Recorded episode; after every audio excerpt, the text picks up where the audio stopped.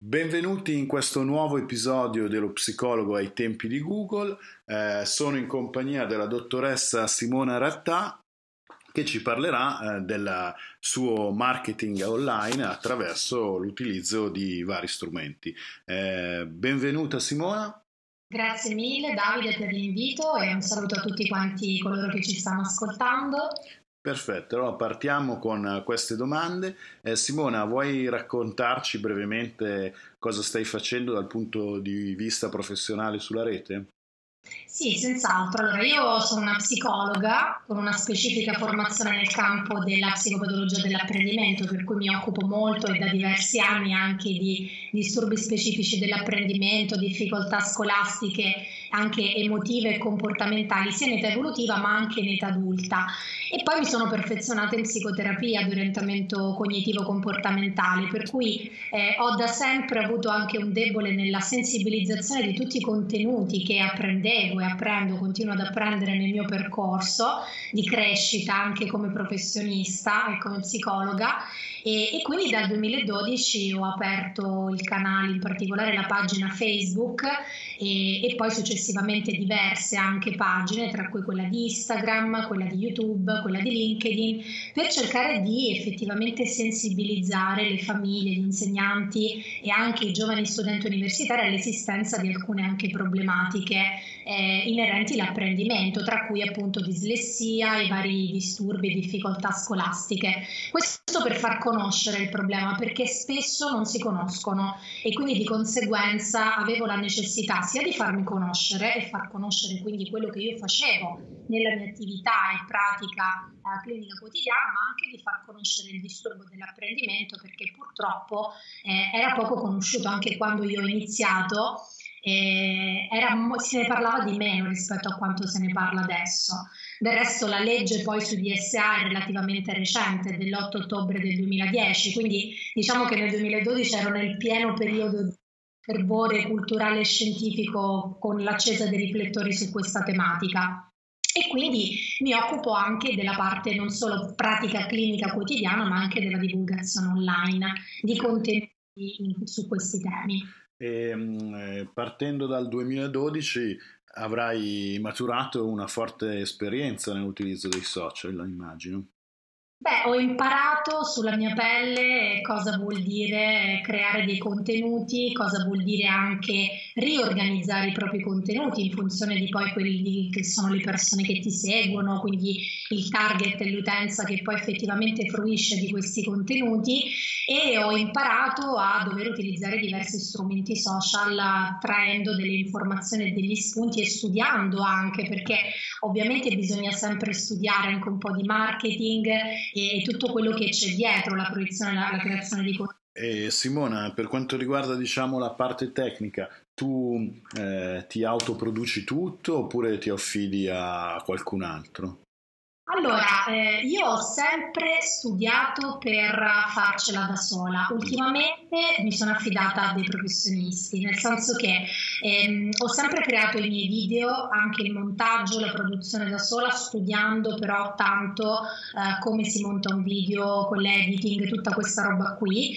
E, ehm, inizialmente, ovviamente, per esigenze anche personali lo facevo da sola, ma anche perché effettivamente mi, mi appassiona, cioè mi piace produrre il contenuto, dargli forma, eh, crearlo, editarlo, mettergli la musica, cioè sono cose che mi sono sempre piaciute e, e poi mi è, mi è, sempre piaciuto anche personalizzarlo questo contenuto. Poi sono arrivata a un punto in cui effettivamente eh, mi rendevo conto che toglievo tanto tempo a tante altre attività eh, che magari erano i punti importanti anche per la mia attività clinica e così ho deciso di affidarmi a dei professionisti. L'anno scorso abbiamo rifatto interamente il sito internet con Nicola Stella che mi ha aiutato a riorganizzare tantissimo la struttura proprio dei contenuti che avevo prodotto dal 2012 ad oggi, che erano veramente tanti e spesso, essendo anche così abbondanti, erano anche un po' eh, difficili da trovare nel sito. Quindi lo abbiamo l'abbiamo di nuovo rimesso a nuovo, risistemato e, e, invece adesso da quest'anno mi sono affidata anche ad un altro professionista che mi aiuta con la sponsorizzazione, che è Carmine Memuli, che mi aiuta appunto con la sponsorizzazione dei post eh, e dei vari video. Eh, ho iniziato appunto a uh, circondarmi di professionisti che si occupano anche di questo settore perché effettivamente più cresce la tua attività più è la necessità di trovare delle persone che ti possano aiutare a, um, a tirar fuori sempre più materiale di qualità. Ecco.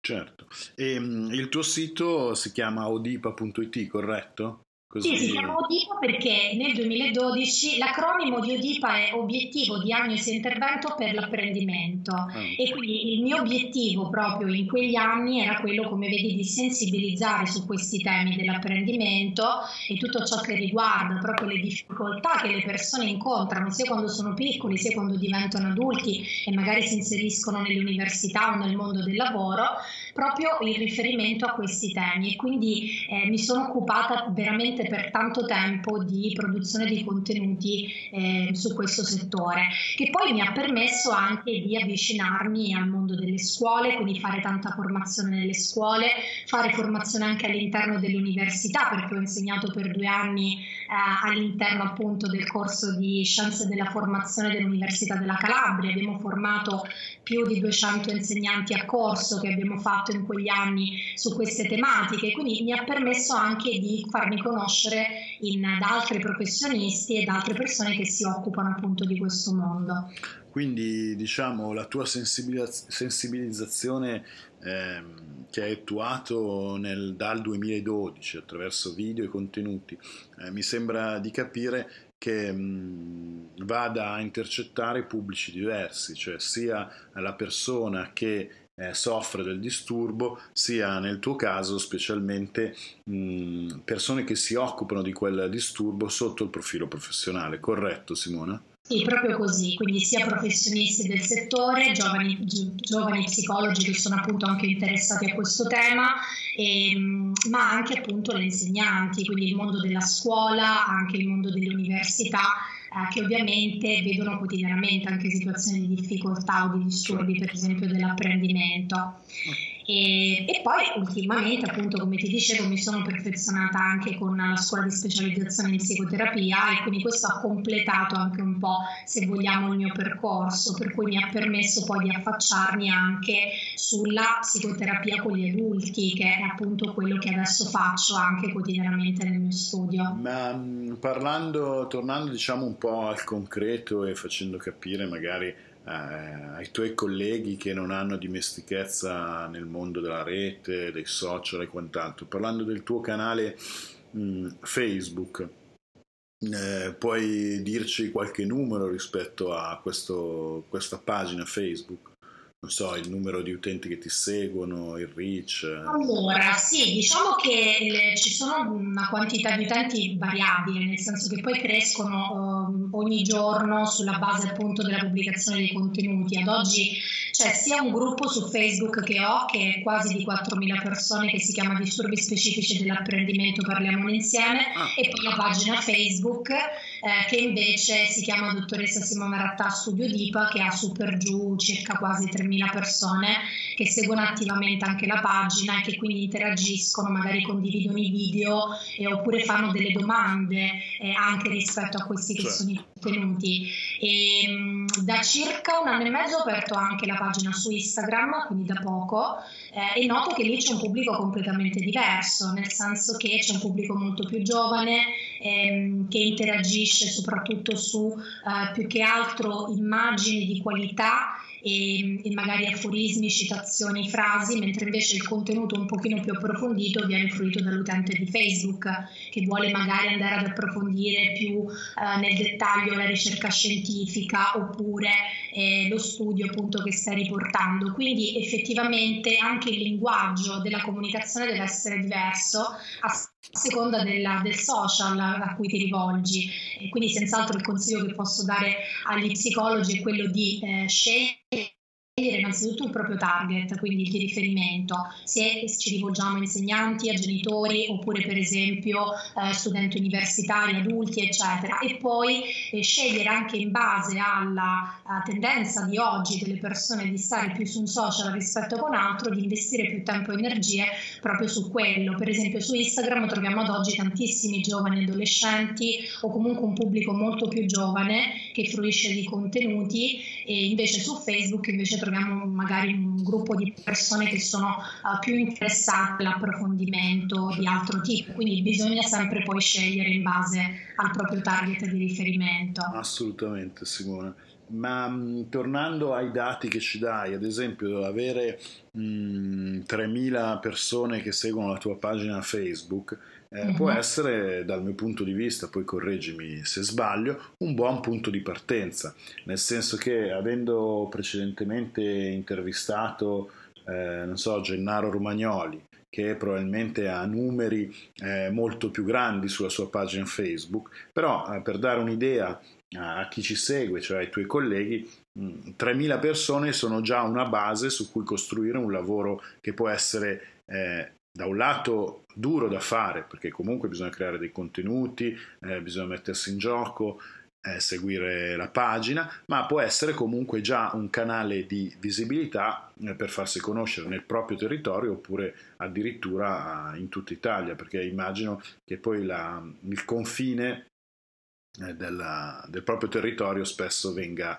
ehm, valicato, corretto Simone? Sì, proprio così perché infatti è proprio questo che mi ha spinto da circa due anni ad aprire anche eh, sul mio sito la sezione della consulenza online, perché poi spesso ti contattano delle persone che non si trovano localmente, ad esempio il mio studio è a Roma, quindi qui da me, e richiedono però una consulenza. Allora questo è stato importante per me perché mi ha permesso di poter arrivare a delle persone che magari erano interessate ai contenuti, però non essendo in loco non potevano venire direttamente a studio.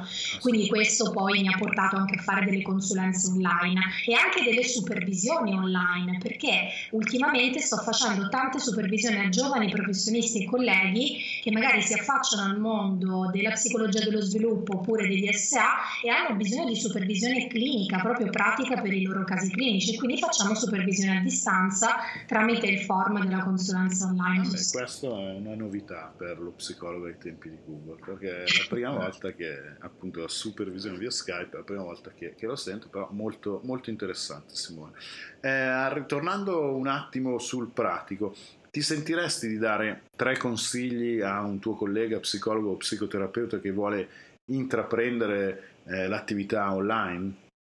Allora, il primo consiglio è quello di studiare, studiare non solo i contenuti della psicologia, ma anche un pochino di marketing e quindi iniziare a seguire dei contenuti anche di altri grandi esperti di marketing che possiamo trovare in rete e che comunque danno effettivamente una base di partenza per addentrarsi all'interno di questo mondo, nel senso che non è un mondo facile eh, ci vuole molta pazienza, quindi ci vuole tanto studio prima di iniziare e, e poi di sperimentarsi, cioè iniziare a fare dei tentativi, degli errori anche perché gli errori ti consentono di poter capire eh, come poter poi perfezionare i tuoi contenuti e poter andare avanti, come dicono, dicono gli americani sbaglia in fretta, così puoi imparare dai tuoi errori e quindi puoi iniziare anche sempre di più a perfezionare i tuoi prodotti e i tuoi contenuti.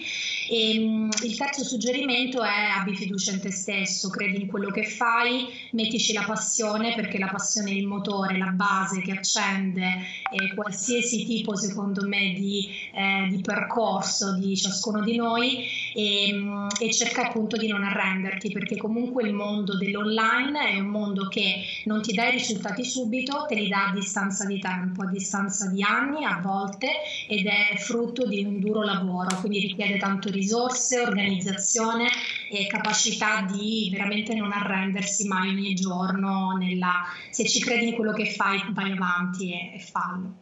Perfetto Simone. E dal tuo punto di vista, come vedi l'evolversi della psicologia online e quali trasformazioni vedi nel futuro di questa professione?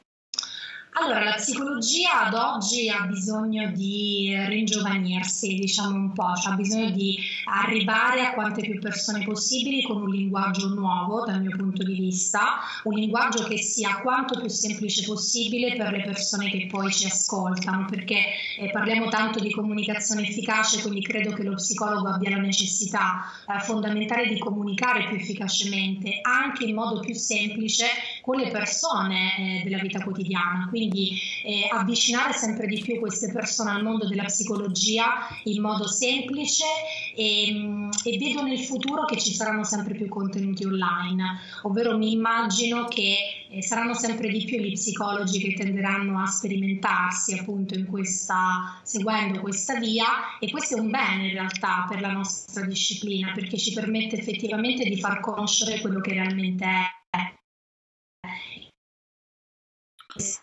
Perfetto. Quindi è fondamentale. Quindi vedo che tra da qui a cinque anni magari ci sarà un aumento della produzione di contenuti online e magari anche di tanti videocorsi e videolezioni eh, rispetto a questi contenuti, quindi uno spostamento effettivamente dell'attenzione eh, anche su questi portali, su questi social che abbiamo a disposizione oggi. Perfetto. E vuoi parlarci magari di quali sono i tuoi prossimi progetti da fare in rete nei prossimi anni, se hai piacere? Sì, senz'altro. Allora, io già dall'anno scorso ho iniziato a videoregistrare i corsi di formazione che facevo in aula con um, sia insegnanti che genitori e quindi ho attivato una, una, parte del mio sito che si chiama appunto corsi dove anche ho iniziato a uh, produrre dei videocorsi eh, perché molto spesso mi capitavano delle persone che mi dicevano ma quando vieni in Sicilia, quando vieni a Milano, quando vieni e quindi magari facevo il corso a Roma e poi mi veniva richiesto da qualcun altro di farlo altrove. Ora, quando c'è la possibilità di spostarsi, ben venga, quando non c'è la possibilità, avere la, a disposizione un videocorso di cui tu puoi fruire in qualsiasi momento e in qualsiasi regione d'Italia e, e anche fuori è, di fondamentale importanza secondo me. Per cui ho iniziato anche a strutturare dei corsi dal vivo, tra l'altro ce ne sarà uno il 14 e 15 giugno prossimo, sempre sulla dislessia evolutiva e disortografia ehm, dove coinvolgerò invece appunto gli psicologi che mi richiedono una formazione di questo tipo e loro vi registrerò, quindi ci sarà la possibilità poi per tutti coloro che non vi parteciperanno dal vivo di usufruire del videocorso, prendere anche i materiali, tra cui le slide della formazione e, ehm, e quindi di poter fruire di questi contenuti. E poi comunque un altro mio obiettivo è quello di continuare la formazione anche all'interno delle università. Io ad oggi insegno all'interno di eh, una scuola di specializzazione in psicoterapia che è la PTS Training School, sia con la sede di Roma, con la sede di ESI e quindi insegno anche ad altri psicologi la professione. Questa è una parte che mi piace molto perché adoro la, la parte della, della, formazione e della sensibilizzazione. Beh, comunque per quanto vale direi che la tua idea di sviluppare corsi è, è ottima anche perché ti permette il dono dell'ubiquità che esatto. è stato ricercato per tanti anni, ma grazie alla rete in alcuni casi è, è utile e funzionale. Dai. Ottimo. E, ehm, gli utenti quindi eh, come possono trovarti sulla rete? Vogliamo fare un piccolo riepilogo dei tuoi canali? Sì, allora possono trovarmi sia sul sito internet www.dipa.it dove appunto troveranno tantissime informazioni su di me, sul mio percorso di crescita personale e professionale e anche tanti contenuti scientifici sugli argomenti che tratto quotidianamente. Poi sulla pagina Facebook, dottoressa Simona Rattaudipa e il gruppo su Facebook Disturbi specifici dell'apprendimento Parliamone insieme. Poi c'è il canale YouTube Udipa Apprendimento e la pagina Instagram Simona Rattà e anche su LinkedIn Simona Rattà. Insomma, ci sono diversi canali a seconda di dove la persona si trova meglio, insomma, a offrire di contenuti. Sto diversificando i contenuti tra Facebook e Instagram, nel senso che E, su Instagram tendo ovviamente, anche perché il portale è un po' più così, a mettere più della mia vita professionale, faccio delle storie con il dietro le quinte di quello che faccio quotidianamente, quindi racconto anche un po' di me e invece su Facebook più contenuti scientifici inerenti appunto a questi tipi di temi. Cavolo, e ehm, per seguire tutti questi canali quanto dedichi al giorno? Allora, al giorno in realtà lavoro dal lunedì al giovedì, mi metto i pazienti, quindi visite a studio, però mi sono presa il venerdì in realtà per la produzione dei contenuti, anche il sabato e la domenica spesso mi capita a volte di dover montare dei video, fare dei piani editoriali, quindi sistemare un po' il tutto. Ho dovuto sacrificare il venerdì come giornata lavorativa studio per dedicarmi invece alla produzione dei contenuti e, e questo l'ho iniziato a fare per poter vivere una vita normale, proprio dico così, perché prima invece mi capitava di lavorare tutta quanta la settimana e purtroppo il mio weekend veniva sacrificato proprio per questo.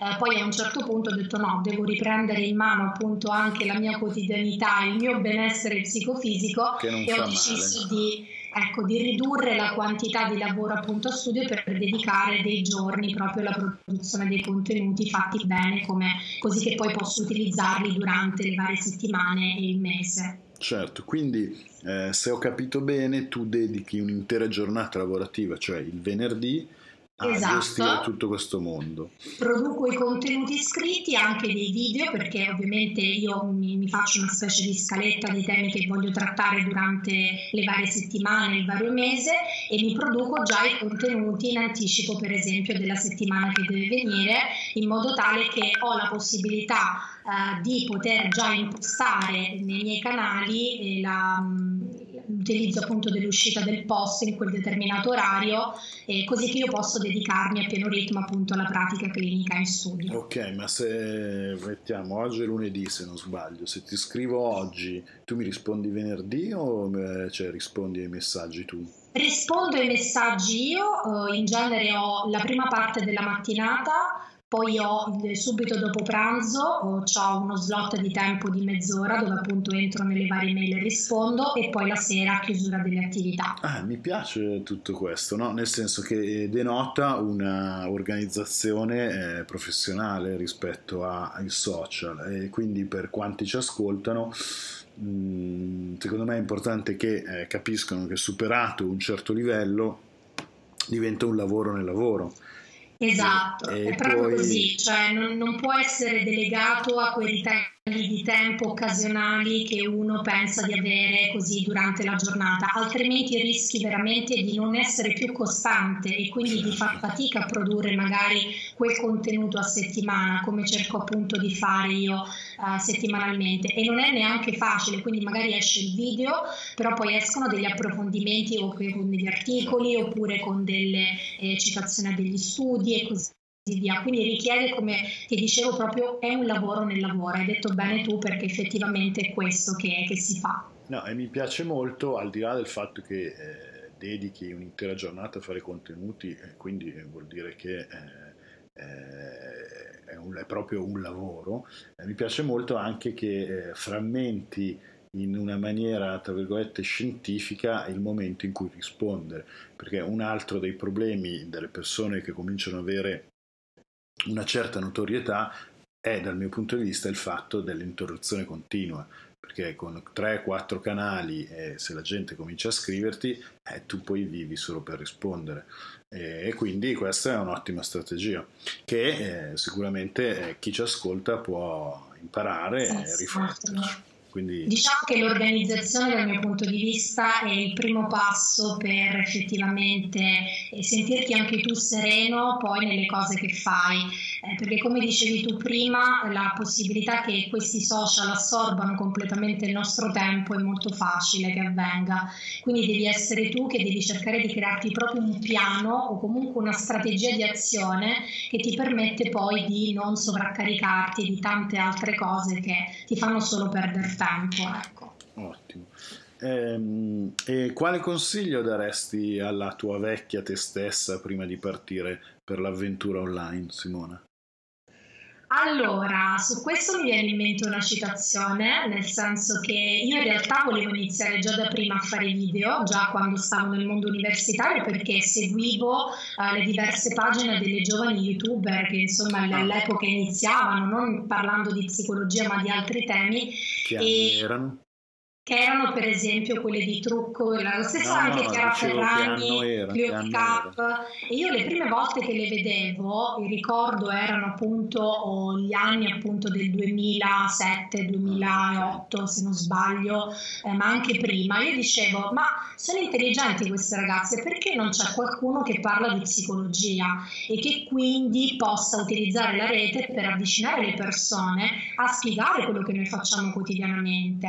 E all'epoca all'epoca ricordo che appunto ne parlavo con alcuni miei colleghi, tutti quanti ma no, ma cosa fai, ma no, ma non si può fare questa cosa. E ho sempre incontrato tra virgolette persone che non credevano effettivamente nella divulgazione online, anche gli stessi colleghi e, e anche gli stessi professori che magari ti consigliavano di essere rigorosa, di non assolutamente perderci tra virgolette la faccia, no? questa era una cosa che veniva visto, così veniva percepito il mondo dei social e quindi senz'altro il consiglio che darei alla me stessa di tanti anni fa è quello di farlo subito, di iniziarci immediatamente e, e che incontrerai sempre delle persone che cercheranno di sminuire il tuo successo e di non farti andare avanti, cerca di non essere tu il primo a farlo. Ottimo, ottimo. E oh, sempre parlando di tematiche che esulano un attimo dagli aspetti più tecnici, quale frase vorresti che fosse scritta in un metaforico annuncio pubblicitario che puoi mettere in qualsiasi piazza italiana? Allora, io quando ho iniziato nel 2012 eh, avevo, mh, ricordo sulla mia locandina, la mia prima locandina della, del mio primo studio e anche la prima brochure, scritta una frase che mi porto dietro da questi anni, che è una frase di San Francesco d'Assisi, che dice cominciate con il fare ciò che è necessario, poi ciò che è possibile e alla fine vi sorprenderete a fare l'impossibile. Mm, bello molto bella, Bello. molto bella e mi carica molto di, di energia positiva. E, ehm, diciamo, chi secondo te potrà intervistare in questo mondo di psicologi che lavorano online?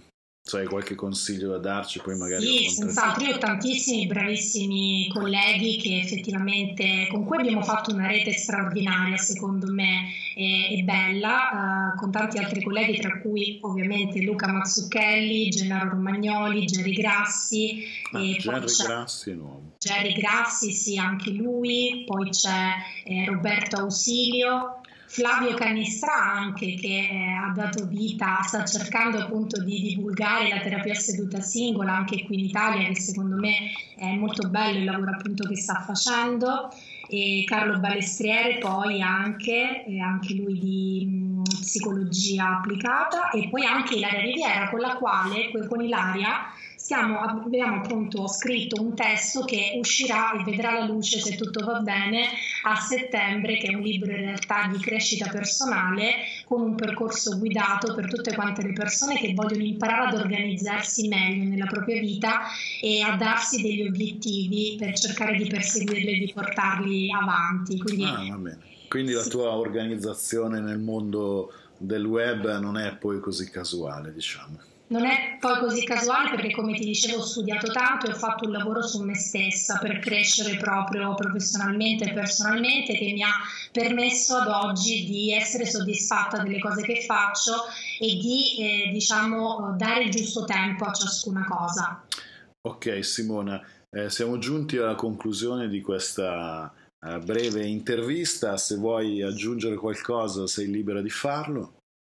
Bene, innanzitutto ti ringrazio per questo spazio perché credo che il lavoro che stai facendo è fondamentale per consentire anche a tutti quanti gli altri giovani psicologi di eh, capire che queste cose che stiamo facendo possono farle anche loro, quindi possono, anzi è importante secondo me che le facciano il prima possibile perché poi la, l'importante è far conoscere la nostra disciplina a 360 gradi e quindi iniziate a farlo il prima possibile, abbiate fiducia in voi stessi, stima in voi stessi e continuate ad andare avanti senza arrendervi.